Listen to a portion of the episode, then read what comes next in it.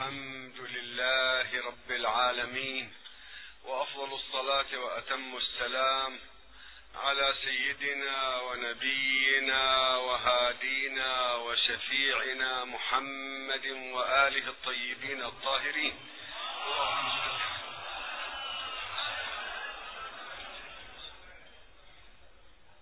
السلام عليكم أيها الإخوة المؤمنون. وأسأل الله أن يتقبل أعمالكم وأعمالنا. وإذا قبل الله القليل يجزي عنه بالكثير. ولا يقل عمل يقبله الله سبحانه وتعالى. إذا قبل دمعه إذا قبل وجيب قلب إذا قبل عطشا إذا قبل جوعا إذا قبل آية تتلوها من كتاب الله. إذا قبل منك نية خالصة له فيا لسعادتك. أسأل الله أن يمن علينا ببركة نبيه وأهل بيته الطاهرين بأن يتقبل أعمالنا ويكتبنا من المستحقين المشمولين لشفاعة نبيه وآله الطاهرين. صلوات الله عليهم.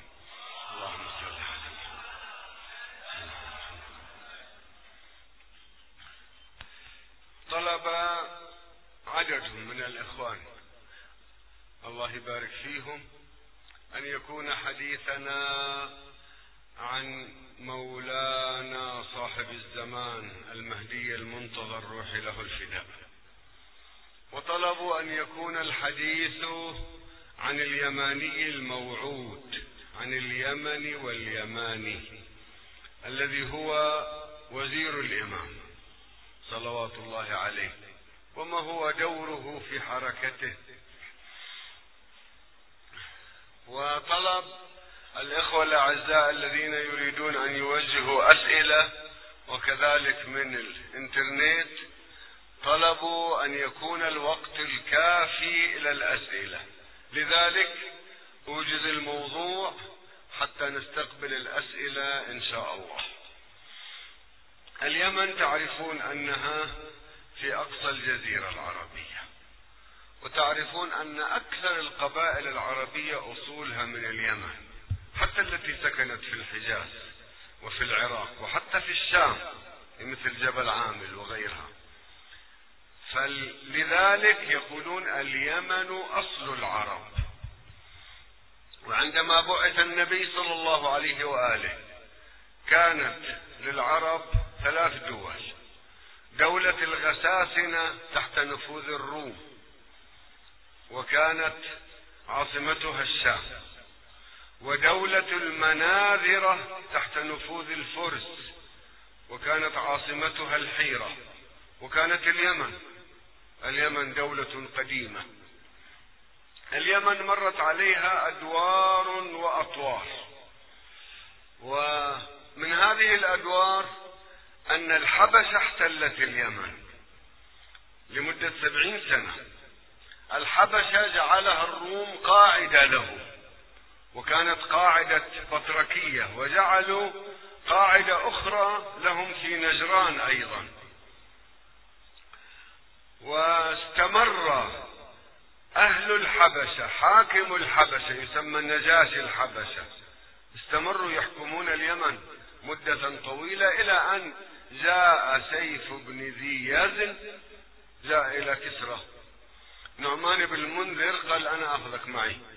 لي أنا لقاء معه أخذه معه وقال لكسرى نحن غلبنا الحبشة ونريد أن تساعدنا ترسل معي جيشا وأنا عندي قبائلي وأصحابي حتى نحرر اليمن من الحبشة.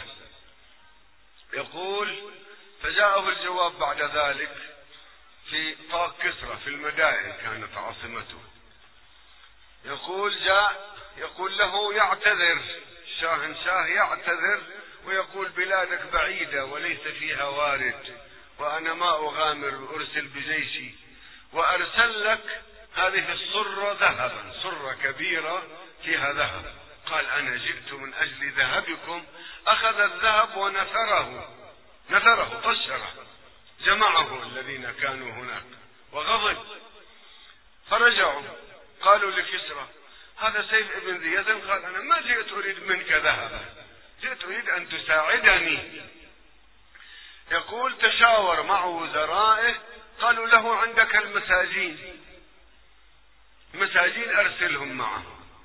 فأرسل المساجين كانوا ستة سفن من البصرة إلى عدن. غرقت منهم بعض السفن وصل الباقون. الآن الذين تسمعون عنهم في اليمن بيت الزنداني هم هؤلاء أولادهم. من أولادهم من الفرس. المهم وصلوا وكان وجمع سيف ابن ذي يزن من قبائل العرب معهم وخاضوا معركة مع الحبشة وانتصروا عليهم وأعادوه ملكا ملكا. قال لهم كسرى نصبوه لكن ظلوا كقوة عسكرية بقوا الفرس هناك. ثم حكموا بعد سيف ابن ذي يزن ويعرفون بالأبناء بيت الزنداني ويعرفون بالأبناء أبناء الفرس أيضا. هؤلاء بقوا. ومنهم من أسلم على يد رسول الله صلى الله عليه وآله. عبد المطلب جد رسول الله صلى الله عليه وآله كان في زمن سيف. وذهب وفدا مع قريش من قريش هنأوا سيف ابن ذي يزن باسترجاع ملكه بتحرير اليمن من الحبشة. وسيف ابن ذي يزن كان مطلعا على علوم القدماء. وقال لعبد المطلب قال له آه، أنا أنتظر أن يبعث من نسلك نبي. قال وأنا أعرف. وأرسل سلامه مع عبد المطلب إلى رسول الله صلى الله عليه وآله وكان غلاما. عبد المطلب كان يعرف سيف بن يزن كان يعرف الأحبار الحاخامات كانوا يعرفون. بعد فترة من بعثة النبي صلى الله عليه وآله وبدأ حروبه مع قريش بدأ ببدر. لما بدأ ببدر أحس العرب بأنه بعث فيهم النبي عندنا قبائل عربية في العراق نهضت في وجه كسرى وقتل النعمان بن منذر. وصار أحداث في الناصرية هذه الناصرية التي تعرفونها خاضوا حربا مع كسرى. وقالوا نادوا يا محمد. لم يسلموا لكن شعارهم كان يا محمد صلى الله عليه وآله. وانتصروا على كسرى. وأرسلوا الخمس إلى رسول الله صلى الله عليه وآله في أيام بدر. خمس. خمسة مالهم. والخمس تشريع من قديم ترى. والنبي صلى الله عليه وآله خلى مسؤول صحابي مسؤول عن الأخماس. سادوا بني هاشم يعطيهم من الزكوات من يحولهم على مسؤول الخمس. الحاصل اليمن كانت تحكم زمن النبي صلى الله عليه وآله من قبل الأبناء. كم ملك من ذرية هؤلاء الذين ساعدوا في تحرير اليمن؟ كسرى خاف. لما أرسل له الرسالة النبي صلى الله عليه وآله أرسل رسائل في السنة السادسة لملوك العالم. عندنا اثنين كانوا سيئين الأخلاق من هؤلاء الملوك. واحد ملك بصرة بصرة في الشام. هذا قتل الرسول النبي قتله. كسرى ماذا فعل؟ مزق كتاب النبي صلى الله عليه وسلم لماذا؟ ما قرأه. رأى فيه بس أول سطر اقرأوا لي اياه قرأوا له. من محمد رسول الله صلى الله عليه وآله. إلى كسرى ابن ذي يزن ويدعو فيه إلى الإسلام. يقول يذكر اسمه قبل اسمي مزق الكتاب. دنيا مزقه. وقال هذا الرسول لولا أن الرسل ما تقتل كنت قتلته. لكن حملوه تراب على ظهره كيس تراب وطردوه تفاءل رسول الله صلى الله عليه وآله بعمل كسرى من تراب بلده من تراب عاصمته حمل رسولي. ثم دعا عليه قال مزق الله ملكه كما مزق كتابه. ما دعا على الفرس ملكه على كسرى وهكذا كان. كسرى بعث لحاكم اليمن. قال له طلع نبي وهو في المدينة وصار له دولة وصار قوة. هذا ابعث لي إياه. فإذا ما قبل اقتله وابعث لي رأسه. هالحد الجبروت؟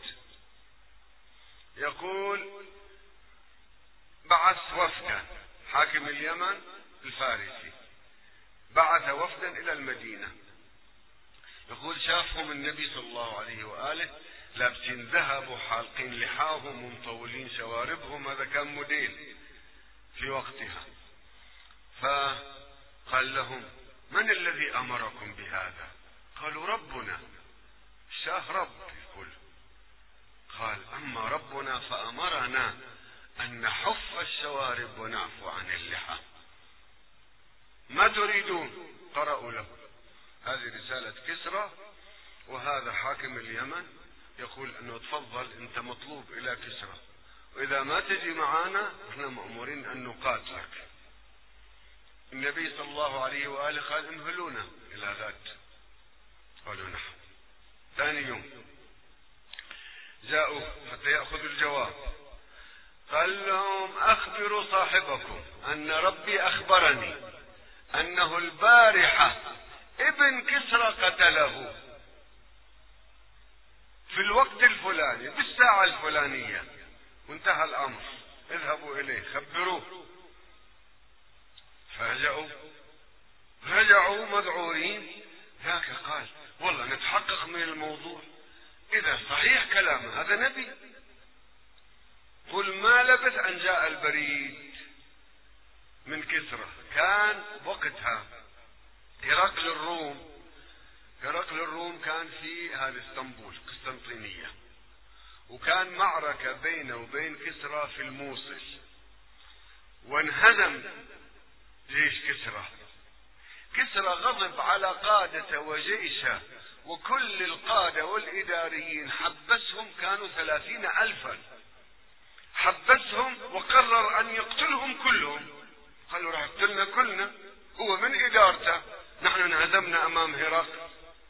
فقرروا أن يقتلوه وجاءوا بابنه. قالوا اقتلوا أنت أحكم. قتل أبوه. قالوا لا ما يكفي. حبس أبوه بالأول. قالوا لا لازم تقتله. فقتله في تلك الليلة. قالوا أخوته قتل أخوته 15 أولاد كسرى. قتله. ثم أصيب بالهلوسة. هو فقد أعصابه. وكل ساعة وتغيير. يغيرون ملك يجيبون امرأة ويجيبون واحد. كم واحد غيروه وبدأ يتمزق ملك كسرى. هؤلاء في اليمن الأبناء أرسلوا إلى النبي صلى الله عليه وآله أنه إحنا آمنا بك. نشهد أن لا إله إلا الله وأنك رسول الله صلى الله عليه وآله أقرهم النبي صلى الله عليه وآله ولكن تحركت قبائل اليمن صارت عدة ولايات. خلاصة الأمر أن النبي صلى الله عليه وآله أرسل لفتح اليمن وأصر على أن يفتح اليمن. يعني لا بد للدولة الإسلامية أنه تنضم إليها اليمن وفارس والقوة القتالية هي هذه. العراق وفارس بقوتهما القتالية واليمن. اليمن الأبناء لمن أسلموا وكسرى راح ضعفوا طلعت القبائل بعثوا للنبي صلى الله عليه وآله. نحن ولاؤنا لمن؟ لازم نتحالف مع قبيلة. قال لهم ولاؤكم لي. من ناحية شرعية كل ما يوجد من الأبناء ومن آل الزنداني وغيرهم في اليمن هم غلمان لأهل البيت عليهم السلام. ولاؤهم لهم. ثم تحرك رؤساء اليمن. كل واحد استقل بمنطقته. أرسل النبي صلى الله عليه وآله خالد بن الوليد ست أشهر ما استطاع أن يسوي شيء فأرسل عليا سلام الله عليه. أرسل علي ثلاث مرات لليمن. وهو الذي فتح اليمن. صلوات الله عليه. الآن أنا ذهبت إلى صنعاء تصعد درج صنعاء ما زال هو.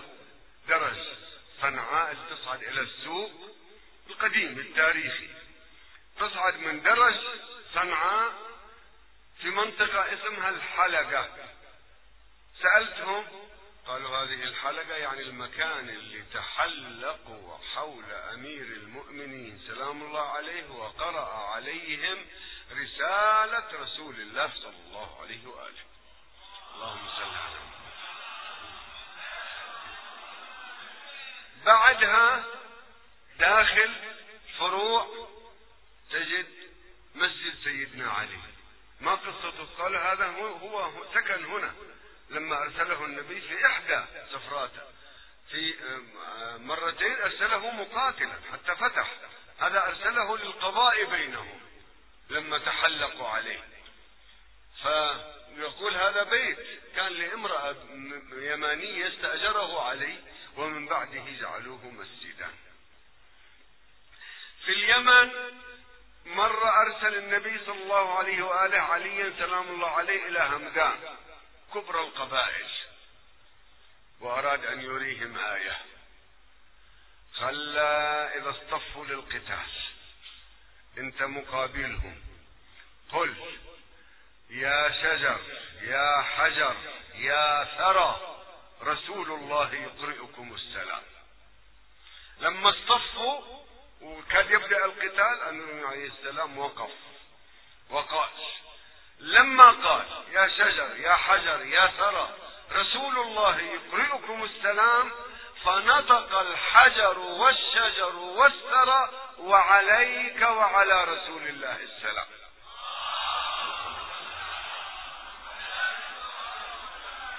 ارتجفوا ارتجفوا وقعت أسلحتهم من يدهم أسلموا. المهم أن اليمن أسلمت أكثرها على يد علي سلام الله عليه. وهذه المودة التي ترونها في اليمن لعلي من ذلك الوقت عاش بينها. ومن خلى الحاكم عليها؟ تلميذ البار خالد بن سعيد بن العاص هذا الأموي الشيعي المخلص جعله حاكما أمير المؤمنين عليه السلام على اليمن. و لذلك ابن الزبير قال للحسين عليه السلام اذهب إلى اليمن فإن لكم شيعة. يعرفهم يحبون علي سلام الله عليه. الآن تدخل إلى اليمن فترى سيد اليمن عليا سلام الله عليه. حتى الشوافع كلهم. الله ومحمد وعلي عند الكل. الشوافع ما يعرفون بقية الصحابة. يعرفون علي بن أبي طالب. هذا الجبل مكان سيف علي هذا الحلقة لعلي هذا مسجد علي هذا أثار علي هنا قصة لعلي هنا آه، تاريخ فتح علي. أمير المؤمنين علي قرآن علي مصحف علي في مسجد آه، صنعاء الكبير. وهكذا. سيد اليمن علي صلوات الله عليه. ماذا يريد هؤلاء الوهابيون؟ هذا السيد. سيد عصام العماد اليماني واللي أبوه من العلماء وهو عالم فاضل يقول كنا نحن في ليالي شهادة أمير المؤمنين عليه السلام وليالي القدر نلعن عليا. هكذا يريد الوهابيون. يريدوهم نواصب. يريدوهم يقدسون معاوية. الوهابيون ركزوا على اليمن. وهذا الرئيس الموجود صنيعتهم هم حركوه وهو قتل الحمدي هو ملك أخذ الحكم وبدأوا يعملون في اليمن. القاعدة منين طلعت هؤلاء اللي تسمعوهم؟ هذا اللي اجى يفجر نفسه في نائب وزير الداخلية. ابن وزير الداخلية من أين؟ تربية هؤلاء الوهابيين. ابن تيمية وابن باز ما يربون إلا حيايا حتى على أصحابهم حتى على أولياء نعمتهم. ما يربون إلا من هذا النوع. ألف مركز لتعليم السلفية في اليمن. منعوا المدارس الزيدية والشافعية. عملوا بكل ما يستطيعوا بذلوا. يعطون رواتب. إلى الآن يعطون رواتب للأحزاب لأعضاء المجلس لرؤساء القبائل يعطون إلى الآن يعطونهم شهرية حتى يكونوا بأمرهم ويكونوا معهم. وأنا نقلتها نقلوا لي إياها وموثقة. أكبر تجمع برلماني عندهم آه، الإصلاح. وكلهم بيدهم. الحكومة والمعارضة والكل بيدهم. يأخذون منهم رواتب. يقول هذا تأخر راتبة تأخر راتبة مدة أسبوع أسبوعين. قال إذا تأخر بعد أسبوع أنا بصلي مسربل. يعني ماذا؟ يعني على السلفية ويصلي هالشكل متكتف يعطونه راتبا. إذا ما أعطيتوني راتبي أرجع إلى الصلاة الأولى صلاة الزيدية. هؤلاء أفسدوا في اليمن. ويشكو علماء اليمن شوافع وزيدية أن هؤلاء السلفيين يعلمون أولادنا النصب وبغض أهل البيت وعداء أهل البيت وولاء بني أمية وحب بني أمية وحب معاوية. هذه ثقافتهم. لكن لا ينفعهم ذلك. الآن ينبغي أن تعرف أنه هذا الحكم هو بأمر الوهابيين الذي يحكم اليمن. نفس علي الصالح ليس سلفيا ليس وهابيا لكن عند أخ من أمه مثل برزان هو هذا صديق. عنده أخ من أمه هذا وهابي حاقد على الشيعة والتشيع ككل وعلي الصالح حاقد على السادة. علي الصالح يريد أن يبيد السادة يكره أي سيد.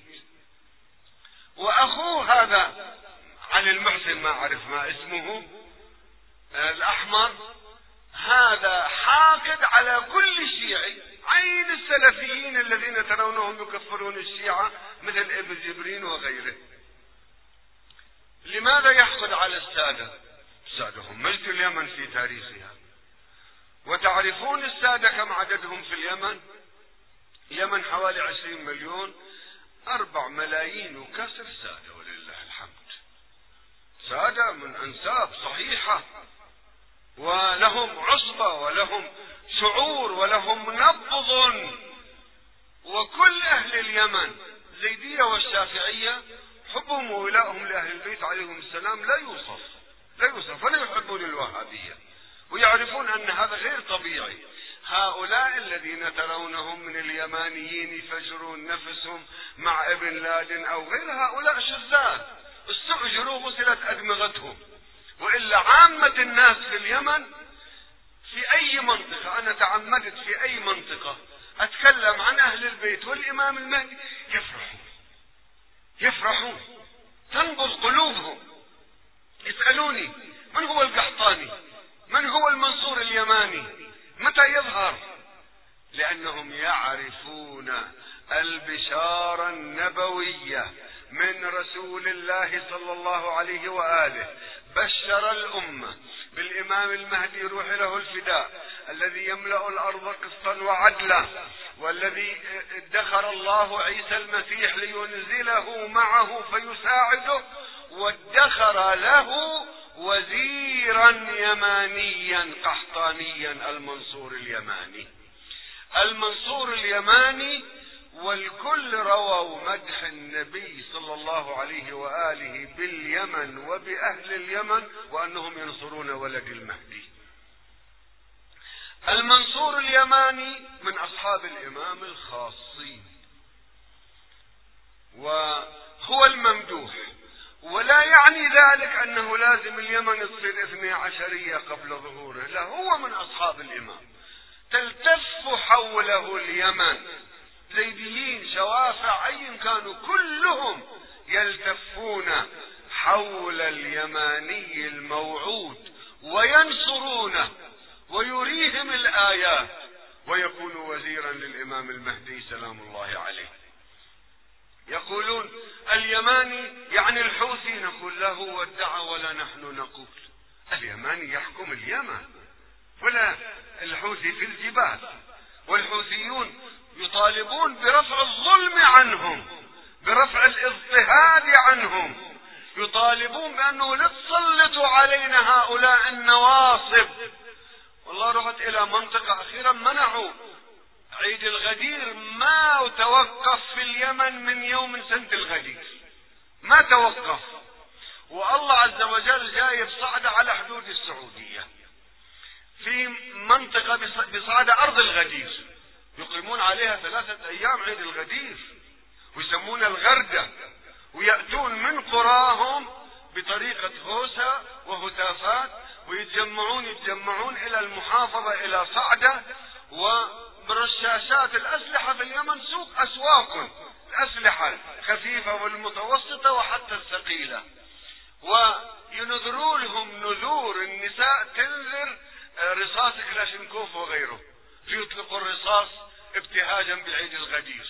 وثلاثة أيام والحلويات والشربات والإطعام وفرحة الناس. يعني الذين وقفوا في يوم عيد الغدير. الذين قال لهم النبي صلى الله عليه وآله وقال لكل المسلمين من كنت مولاه فعلي مولاه رفع بيده وعرفه إلى العالم. هؤلاء اليمانيون من الذين وفوا لرسول الله صلى الله عليه وآله. يحتفلون بالغدير إلى أن منع علي عبد الله الصالح. لماذا؟ أما أي نشاط للنواصب لتركيز بني أمية ومحبة بني أمية مفتوح ويعطون عليه رواتب ويشجعون الناس. العمل حتى يعلموا الناس على عبادة الشاب الامرد معبود الوهابية أنواع من النشاطات أنواع من الأنشطة من الكتب من غيرها. يعني عبدوهم عجلا والغلام الامراد لا مانع. عبدوهم بني أمية لا مانع بس كرهوهم بأهل البيت. عليهم السلام. المنصور اليماني حتم من الله عز وجل. ونحن ما نقول هو الحوثي ولا غيره. عندما يظهر تكون آياته تكون معجزاته. ربما يكون هذا الوضع مخاض أحداث تتسلسل تتسلسل ويوجد قبل اليماني أيضا آه، شخص عبر عنه عبر عنه الإمام الصادق سلام الله عليه كاسر عينه بصنعاء. هذا ما يتوفق. يعني مثل حركة انقلاب فاشلة. ثم يظهر اليماني. اليماني كل اليمن تلتف حوله ويوحدها كلها وتنبض بنبضه ومعه آيات تظهر للعالم. أنه هو الممثل السفير الناطق الرسمي باسم الإمام روحي له الفداء.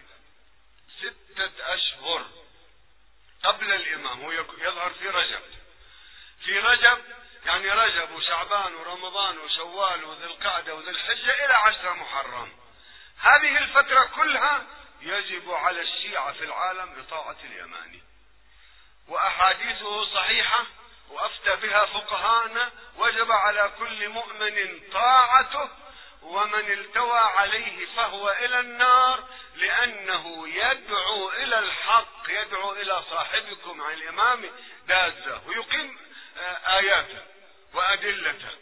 يعني يجب على كل العلماء المراجع ولي الفقيه كل شيعي في العالم نفذ أمره أطعه. واجب الإطاعة. هو الممثل العام للإمام سلام الله عليه والإمام موجود ويتحرك ويتصل بأنصاره وأعوانه في العراق وإيران ومصر ويدير اليمن وغيرها. هذه ستة أشهر في هذه الفترة اليماني يومها في الحجاز لا يكون حكم مركزي. تكون حكومة ضعيفة منهارة وحينئذ اليماني اللي يدخل ويأخذ مكة للإمام سلام الله عليه. وعندنا روايات تقول أن أنصار الإمام مع اليماني سبعون ألفا. أهل اليمن يبثون بسيسا يعني جاءوا أرسالا جاءوا مجموعات. هؤلاء هؤلاء السبعون ألف يظهر الذين يأخذون مكة. وإلا عندما يدخل الإمام سلام الله عليه إلى العراق ما رأيت أنه معه جيشه يماني. جيش الإمام اللي يكونه هو يكونه سلام الله عليه. يكون جيشه يختار مجموعات. ربما فيهم يمانيين فيهم حجازيين فيهم من بلاد مختلفة وثقل جيشه يكون من العراق وإيران الذي يزحف به إلى الشام سلام الله عليه. في العراق ما يحتاج إلى جيش يماني. في العراق الإمام سلام الله عليه يحتاج إلى أن يعالج مجموعتين من الخوارج عليه ويصف العراق ملايين العراق بيده صلوات الله وسلامه عليه. في العراق تأتيه رايات خراسان الخراساني وشعيب بن صالح يبايعوه ويسلموا راية إيران.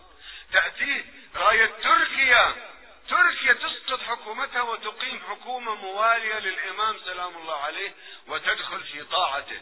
مصر تسقط حكومتها وتأتيه يأتيه وفد من مصر, من مصر وفد النجباء برايات خضر مصبغات يسلمون الراية ويبايعون الإمام سلام الله عليه. بعد منها يتحرك إلى الشام وإلى معركة الشام والقدس. سلام الله عليه. إذا اليماني أيها الإخوة شخصية حتمية موعودة تنصر الإمام المهدي روح له الفداء وله معجزات وآيات. كل واحد يدعي عن اليماني واحد دعا اليماني. في البصرة أو ادعي لشخص في لبنان أو في مصر أو غيرها لا اليماني من اليمن ويحكم اليمن وعنده أدلة ومعجزات. هذا المخاض الآن الآن اليمن تنتفض على النواصب. انتفاضة على هؤلاء الذين هم ضد طبيعة الأشياء يريدوا تغيير عقيدة الشعب اليمني من شعب محب موال لأهل البيت عليهم السلام إلى شعب ناصبي مثل النواصب اليمانيين حركوا علي الصالح أبدهم وهم يعرفون أنه أول الزيديين كثرة أكثر من النصف. والشوافع على رأيهم. شوافع يكرهون الوهابية. ولذلك الجيش اليمني الآن جاي ينهار. هذا اللواء ما تعرفون الأخبار؟ أنا سألت أحدهم الأخبار عجيبة ما تنشر بعدين تصل. يقول لواء 82 الذي يقوده أخ علي عبد الله الصالح. هذا انهار. انهار وأخذوا كل تسليحاته وعندهم 400 أسير منه. وهرب اخو علي عبد الله الصالح. قائد هرب للسعودية وقائد هرب إلى صنعاء. وإلى الآن هم يقول إلى الآن ما شموا ريحة الجيش في جبال مران وفي مناطق الحوثيين. ابدا. كل بعد قريب صنعاء على الطريق. يعني انتقلوا إلى محافظة أخرى. ويغنمون من غنائم الدولة. والجيش ينهار. وهؤلاء عندهم عقيدة قتالية. جيش علي الصالح. ما عنده مهما كان. غاية ما يملك الطيران والباقي الأرض ليست بيده. هؤلاء خلاف طبيعة الأشياء. كيف حالة الزرقاوي في العراق يريد أن يبيد شيعة العراق حتى يمشي النصب لبني أمية؟ هذا على الصالح من هذا النوع. وحركه الوهابيون. أبيدوا الشيعة حتى تمشوا عقيدة النصب والأموية. لا يمكن. وخلاف منطق الأشياء. خلاف طبيعة الشعب اليمني خلاف إرادة الله عز وجل أن هذا العصر عصر أهل البيت سلام الله عليهم ولا بد أن يمهد الأمر لظهور وليه صلوات الله وسلامه عليه. أكتفي بهذا المقدار إخواني الأعزاء وأستمع إلى أسئلتكم. صلوا على محمد وآل محمد.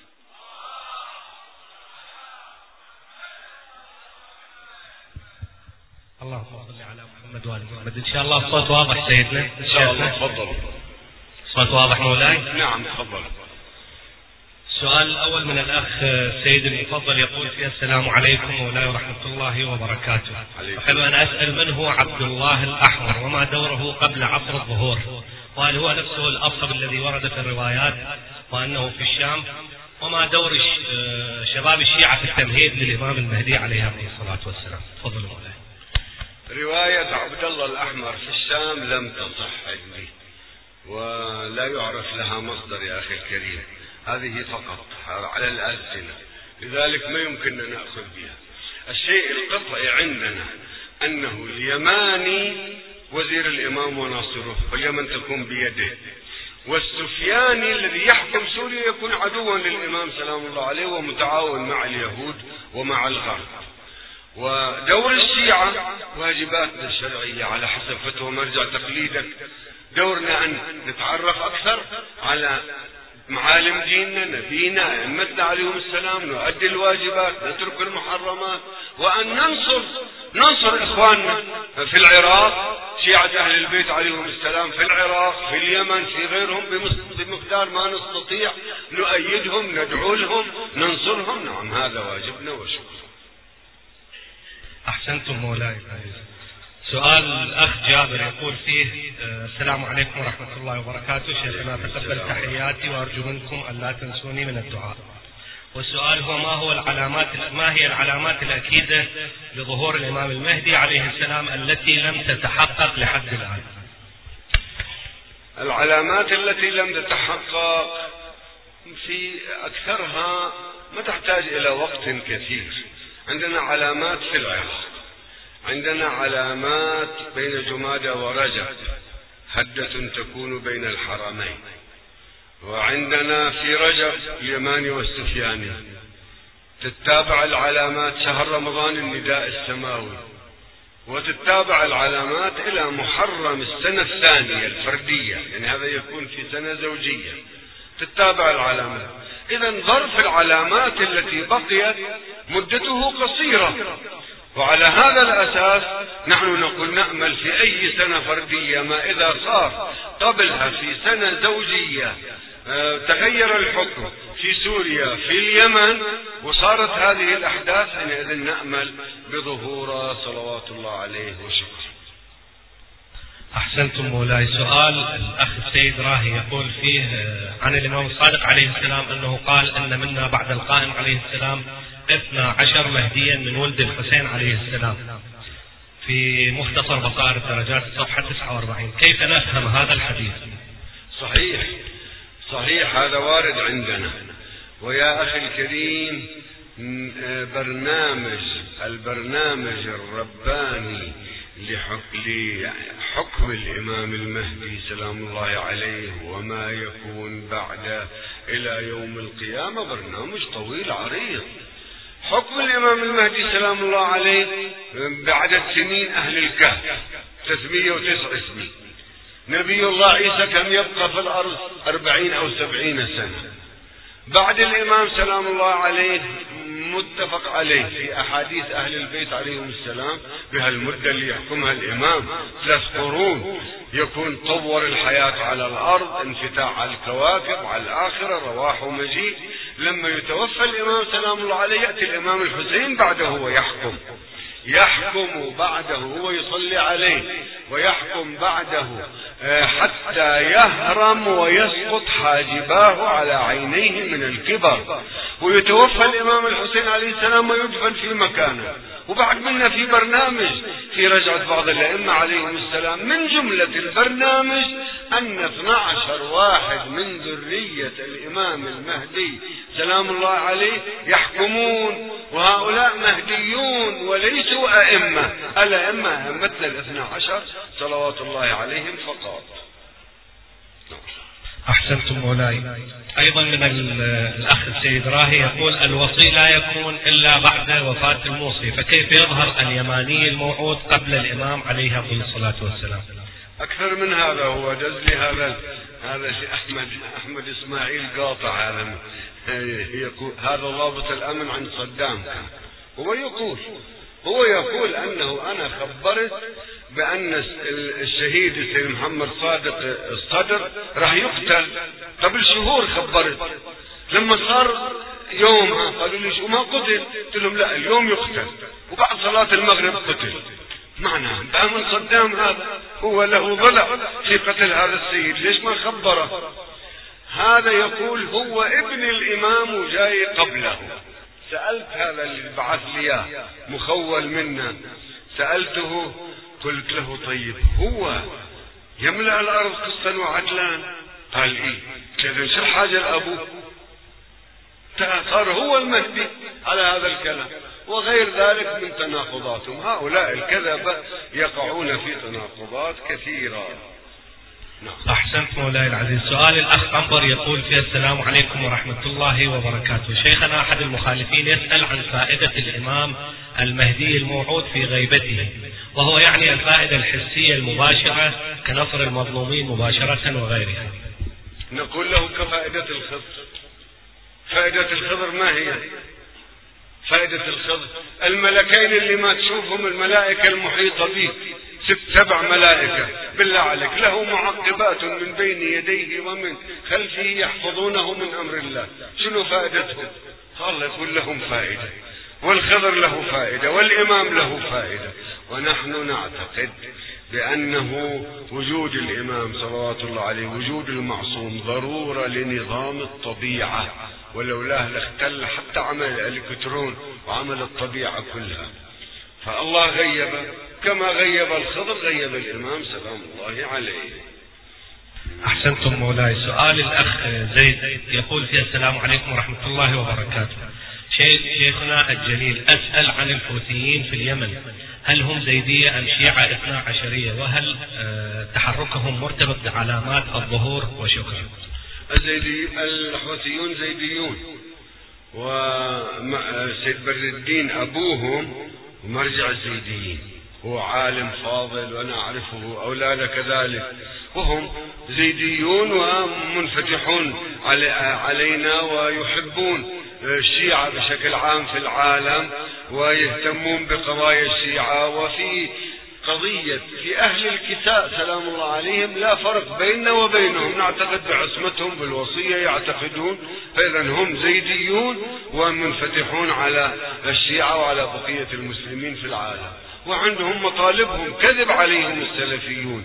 كذبت عليهم السلطة وأنه يريدون إعادة الإمامة الزيدية. يقول نحن ما نطرح الإمامة الزيدية. نحن نريد الإنصاف وانتخابات حرة. أحسنتم مولاي. السؤال الأخير في هذه الليلة من الأخوة في غرفة الثقلين سؤال الأخ أطوف يقول فيه السلام عليكم ورحمة الله وبركاته.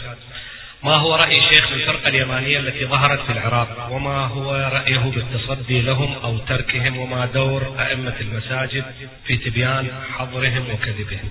هؤلاء ليسوا فرقة يمانية. هذا شخص.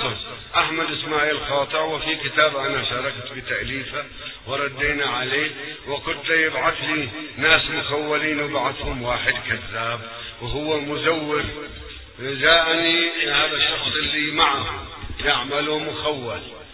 قلت له من اللي يخلي المعلومات في موقع بالانترنت عنده هو ممهدون في الإنترنت. وهذه ما إخباره بقتل الشهيد السيد محمد الصدر هو مخبر به. عنده كتاب كرامات وغيبيات صفحة 27 هو كاتبها بيده. قلت له من اللي ينزل الكتب والأخبار في هذا الموقع؟ قال إما أنا أو هو. طيب أريد لي بس أعرف شيء. أنتم ماخذين في البحار حديث هو مو حديث.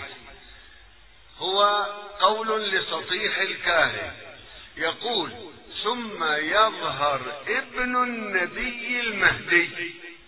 شايلين كلمة النبي صارت ثم يظهر ابن المهدي. يعني أحمد الحسن. شايلين كلمة النبي. أرد أعرف من اللي حذف كلمة النبي؟ وزور هالتزوير وخلاها في السيت انت لو هو ما رضى يقول. هؤلاء مزورة. لا فرقة ولا مرقة. هؤلاء جمعوا لهم أنصار بفلوس الوهابية واعترف هذا الحمامي بالتلفزيون أنه يأخذون فلوسهم من الإمارات يجب فضحهم وكشفهم على الحكومة أن تأخذ على يدهم وأن تفضحهم وتحذر الناس منهم ويبتعدون عنهم. جماعة ليسوا فقط كذابين هم حركة وهابية صهيونية شعارهم نجمة إسرائيل ما عندنا حركة إسلامية بالعالم شعارها نجمة إسرائيل إذا داخل فيهم حتى الموساد هم فلوسهم من بندر منسق العمليات بندر بن سلطان منسق العمليات بين الموساد والسي اي اي رسما هذه فلوسها منهم بين شغلته هذه هؤلاء يجب ان يؤخذ على ايديهم يقول الامام صاحب الزمان سلام الله عليه دولته اخر الدول ويستطيع ان يقيم العدل بولايته التكوينيه فما فائده الوزير الذي ذكرته الله عز وجل هم عنده قدرة تكوينية في قوانين للعمل يقول مثل اللي سألوا أنه النبي صلى الله عليه وآله لما هاجر 12 يوم يمشي ويتخفى بالغار يمشي بالصحراء هو عرج إلى السماوات بليلة واحدة ليش ما عرج إلى المدينة هناك قوانين لله سبحانه وتعالى الولاية التكوينية يستعملها في حالات وبقوانين عندما يأمره الله عز وجل والولاية التكوينية ما تغير طباع طبائع الأشياء يعني ما لازم طباع الأشياء تعمل بقوانين ولهذا إذا ما فائدة أن الله يبعث رسل وهو رأسا يصنف الناس هذا كلام ليس منطقيا سؤال هل أن الأبدال الذين عددهم 313 موجودين حاليا لا لا ليس عندنا دليل على أنهم موجودين يمكن بعضهم موجود ولكن يجمعهم الله في سنة ظهور الإمام سلام الله عليه من أقاصي الأرض في ليلة واحدة يجمعهم في مكة. ولما يلتقون في مكة مع بعضهم بعضهم ما يعرف الآخر ليس كلهم يعرف بعضهم البعض. يقول لما يجتمعون يرون أنفسهم كأنهم لأب وأم كأنهم أخوة. نبضهم فكرهم عقيدتهم عبادتهم نمطهم نمط واحد. هؤلاء زبدة أهل الأرض. وفيهم مشكلين فيهم من إيران والعراق ونجباء مصر وغيرها ومن أقاصي العالم فيهم هؤلاء. وهؤلاء لا يسمون الأبدال أصحاب الإمام. الأبدال اللي الآن في غيبته يعملون معه يختلفون. هؤلاء الأبدال سموا أبدالا لأنه كلما توفي أحدهم استبدل برجل آخر. الأبدال ثلاثون اللي مع الإمام سلام الله عليه الحد الأقل منهم ثلاثون وقد يكونون أكثر. هؤلاء في غيبة الإمام مع الخضر يعملون. برنامج لهم برنامج في كل أنحاء الأرض يقومون بمهمات وأعمال. مثل جهاز تدخل رباني من المهمات الخاصة. جهاز رباني. كلهم يعملون بإمرة الإمام سلام الله عليه. الخضر والأبدال جنود الله في الغيب ملائكة يعملون في أنحاء العالم ببرامج كما يأمرهم الله سبحانه وتعالى. هؤلاء الأبدال. ثلاثمائة وثلاثة عشر أصحابه الخاصون يعني وزراء هؤلاء بعد انتصار الإمام سلام الله عليه يقسم العالم. إلى ثلاثمائة وثلاثة عشر ولاية وكل واحد منهم يكون حاكما على ولاية. يقول الأخ كما هو معلوم أن الفكر الشيعي فكر رصين يتلائم مع فطرة الإنسان. وللأسف الشديد أننا نعاني من ضعف الإعلام. هناك قنوات شيعية سياسية وأخرى خاصة باللطم وأخرى بالأناشيد ولا توجد فضائيات خاصة فقط بالفكر الشيعي. ونشكر دور سماحتكم بالرد على الوهابية. يا أخي الكريم آه أنت اهتم في تقديم مواد فكرية للقنوات. نحن أطول معارضة في التاريخ. أطول معارضة في التاريخ. صار لنا قرون أمبراطوريات تشتغل ضدنا لإبادتنا وللتعتيم علينا. الآن بدأ ينكسر التعتيم. نحن محتاجين إلى مئة فضائية. مئة فضائية على الأقل حتى تعبر عن مظلوميتنا وترفع التعتيم عنا فكرية عاطفية للأطفال بالعربية بالإنجليزية بلغات العالم اللي متخصصة بالتاريخ متخصصة بالفقه للتدريس لغيره أنواع الفضائيات محتاجين لها وهذه الفضائيات يا أخي بارك الله هؤلاء اللي يستطيعون لإمكاناتهم المالية وذهنهم يصل إليه فتحوا قناة. افتحوا ثانية ثالثة رابعة خامسة. الحمد لله الآن القنوات ترخص كلفتها ويمكن لازم يكون لنا موج من التبليغ ومن رد الشبهات عن أهل البيت وشيعتهم ومن بيان نور البيت سلام الله عليهم إلى العالم. أنا معك فلتكن قنوات متخصصة بالجوانب الفكرية وأنا معك في هذا. قناة لأصول الفقه عند الشيعة. بس بس متخصصة بهذا العلم الذي هو من أعمق العلوم والذي لا يوجد عند الآخرين بهذا المستوى. أنا معك أخي الكريم والله يوفق. والحمد لله إن شاء الله القنوات سنة عن سنة تتسع وتتعمق وتتطور حتى تصل كما وكيفا إلى المستوى المطلوب إن شاء الله. يقول هل يتفق أبناء العامة معنا في أن المهدي الموعود هو منصب من قبل الله تعالى؟ نعم يتفقون بس ما يتكلمون عنه. في أصله المهدي هذا التعبير من رسول الله من الله عز وجل عند جميع المسلمين. يكفي أن نأخذ هذا. المهدي من ربه. مهدي في فكره في برنامج عمله في حربه في سلمه في علوم الطبيعة في إقامة دولته. ظل ظل. منصب رباني إلهي. وعصمة. المهدي فوق العصمة. هذا المنصب. ما دام ويبعث المهدي. كيف تبعث الرسل؟ حتى الأحاديث عندهم يبعث المهدي. لكن هؤلاء لا يريدون. لماذا؟ الإعلام الآن بيد الوهابيين. والوهابيين يحبون الكلام عن المهدي. بس يحبون السخرية من مهدي الشيعة وفي السرداب وحابسينه في السرداب وليش كذا؟ وبإساءة خلق. وبسوء خلق وبتعابير بذيئة يتكلمون. ليش يتكلموا عن مهديكم؟ يريدون لأنهم من بني هاشم وهم يريدون من, بني سلف. هذه مشكلتهم ما يريدون؟ وإلا خمسة وتسعين بالمية من أحاديث المهدي سلام الله عليه في بطون كتبهم مثلنا. حركته أوصافه أوصاف الإمام روح له الفداء. عندنا وعندهم واحدة شخصيته روح له الفداء. كلهم رووا أنه جثل الجسم طويل أجل الجبين أزج الحاجبين يعني حواجبه متصلة أدعج العينين واسعهما أقنى الأنف يعني في أنفه حديدات سهل الخدين ومفلج الأسنان أسنان متفرقة كث اللحية عليه جلابيب النور تتوقد بشعاع القدس.